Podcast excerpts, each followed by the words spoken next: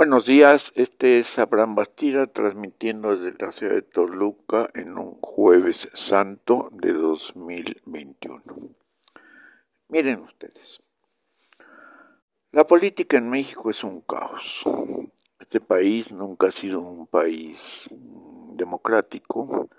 Desde que yo me acuerdo, bueno, no me acuerdo porque no estaba ahí, pero desde las épocas de Montezuma y Huacamina, de Moctezuma Xocoyosti, creo que era su apellido, la ciudad de Toluca, la ciudad de México, la República Mexicana, estaba dominado por cariscazos, casicazos. Estos casicazos tenían su origen en una costumbre teocrática y bueno, al tiempo llegó Cortés, que tampoco era una pelita en dulce, pero era un hombre muy inteligente, había estado en Salamanca. Salamanca era la universidad más importante del mundo en aquella época. Había mamado la cultura árabe, la cultura castellana, y eso, bueno, pues lo hacía un, un, buen sujeto, un buen sujeto. Un sujeto que había mamado lo fino. Bueno, se viene a Santiago de, de Cuba, de ahí a México, se hace amigo del gobernador, vía unos casamientos X que no vienen al caso, y tampoco acaba siendo un demócrata, ¿no? El señor le dan un marquesado, a los otros unas encomiendas. Los indios se sujetan a eso y a otra cosa que era muy importante a las órdenes religiosas. De entre, de entre ellos venían los franciscanos.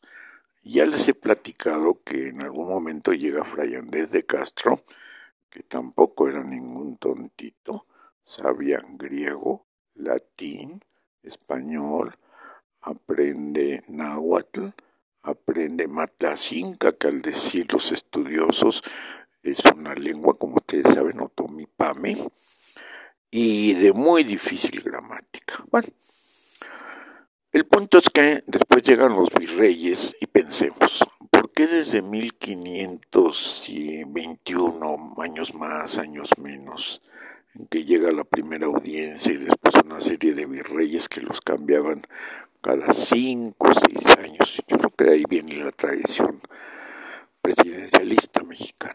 ¿Por qué? Porque los cambiaban por qué los obligaban a un juicio de residencia y por qué les prohibían casarse con las criollas. Bueno, porque había que tener una especie de lealtad al rey. Carlos V, que tampoco era ningún niño tonto, porque se había educado en Bélgica, a la sombra de la gente de, de, esa cultura, eh, se dice que no hablaba el español, pero finalmente el cuate es más alemán que español. Pero finalmente por culpa de Juanita la loca y su esposo Felipe el Hermoso, quien anduvo paseando de a muertito, literalmente, durante dos años, por dos meses por toda España. Bueno, pues se introyecta en el poder y Cortés le empieza a mandar una serie de cartitas que se llaman las cartas de relación de la Nueva España, si mal no recuerdo. Y bueno, pues tampoco la Nueva España fue una democracia. La democracia es un invento, a mi juicio, de los ignorantes contra la oligarquía, la plutocracia y los inteligentes. Bueno, coma. De ahí, durante 300 años, pregúntense ustedes por qué no hubo conflicto. Porque las dos entidades hegemónicas del poder eran, por un lado, la religión católica, mm, acompañada por los jesuitas, por los franciscanos, por los carmelitas, por los juaninos, que cada quien hacía su chamba muy bien hecha. Claro, se peleaban entre ellos hasta que llega el clero secular, que es el que lamentablemente tenemos ahora, y después por el otro lado el virreinato, que tampoco un poder único, porque tenían encima pues a toda la criolliza mexicana o hispano-mexicana, como ustedes le quieran llamar. Y bueno, De ahí llega el siglo XIX, donde se pelean, ahora sí gravemente, ahora sí fuertemente, frente a la inteligencia de dos hombres, Lorenzo de Zavala, que es un liberal, obviamente muy apoyado por los clanes masónicos, y Lucas Alamán, que es un conservador, también extremadamente inteligente, y ellos dos dan la línea ideológica de esos dos grandes movimientos que destrozan el XIX. Me refiero al siglo XIX. Uno es apoyado por los ingleses americanos y otros por los españoles que ya van en decadencia, la hegemonía, su hegemonía. Bueno, y de ahí llegamos Toluca. Toluca es una ciudad que pertenece al marquesado del Valle de Oaxaca, es decir, Hernán Cortés y sus herederos, mismos que nunca vienen a Toluca, más que el propio Hernán Cortés, que muy inteligentemente se hace amigo, compadre y amigo de un tal Coyotzin Cortés, que era el cacique que regala a todos, me refiero a todos los franciscanos, el convento de San Francisco de la Asunción. Yo no sé por qué ahora el presidente municipal le debe haber dicho que la Toluca se fundó en X o Z eh, año. No, no es cierto. No sabemos cuándo se fundó Toluca, pero bueno, ahí estaba Toluca. Y que Juan Rodolfo y su clan aprendan y estudien y profundicen un poco más en la historia. Y me refiero al presidente municipal. Ay, que además para tu mala suerte, para nuestra mala suerte, va y se pone a enfrentarse con el toro bravo del Minotaurio. Ah, por culpa de otro pariente mío que se dice llamar Moreno Bastida, Ricardo Moreno Bastida. No se olviden de ese nombre, porque los Bastidas representan el clan más importante del norte del estado. Es un clan de pistoleros, de hombres inteligentes, malos, vienen de Asturias, pero son el clan hegemónico, desde la época de Reveriano Bastida, de Abraham Bastida, de Genaro Bastida Posadas, y todo ese grupito. Bueno, pero vamos a las costumbres de Semana Santa. ¿Qué pasaba en Semana Santa? En esta, la casa de ustedes, que está en el centro histórico de Toluca, lamentablemente destruido de nueva cuenta por nuestros amigos presidentes municipales, gobernadores, quizá con la excepción de Juan Fernández Salvarrán, que en lugar de destruirlo, lo cambió.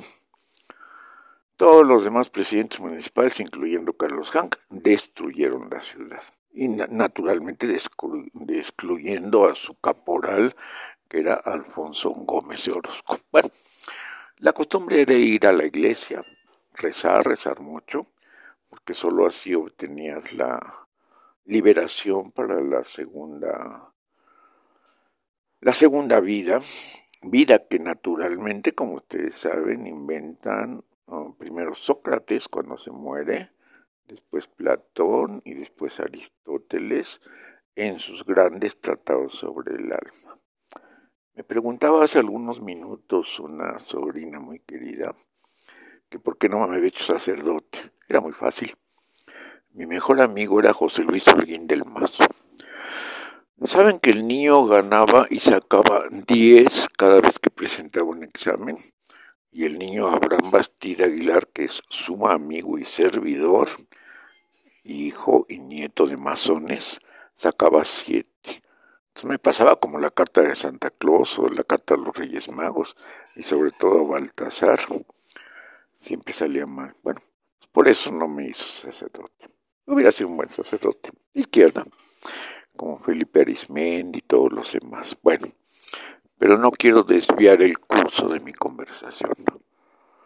Toluca era una ciudad mojigata, sí, sí, cierto era una ciudad puritana, sí, sí, cierto. Felipe Chávez cierra las casas de citas, prostíbulos o como ustedes les quieran llamar.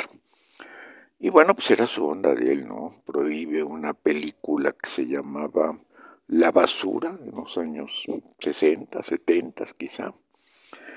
Y bueno, pues el pobre se muere y pues la verdad es que no sé si está en el cielo o no está en el cielo, pero entre otras cosas le hereda a su hijo Octavio Chávez Becerril, todos del grupo criollo de el grupo criollo de Temoaya, junto con Fernando Zamora, que no sabe nada, pero bueno, no es el punto. Heredan ese puritanismo de la ciudad. Pero el puritanismo se rompía con una cosa, se rompía con ir a tomar helados de crema y se rompía echarse agua en Semana Santa. Por ahora su amigo se despide y les pide que recuerden que vayan a rezar los que sean religiosos y los demás que sigan en Acapulco. Saludos a todos.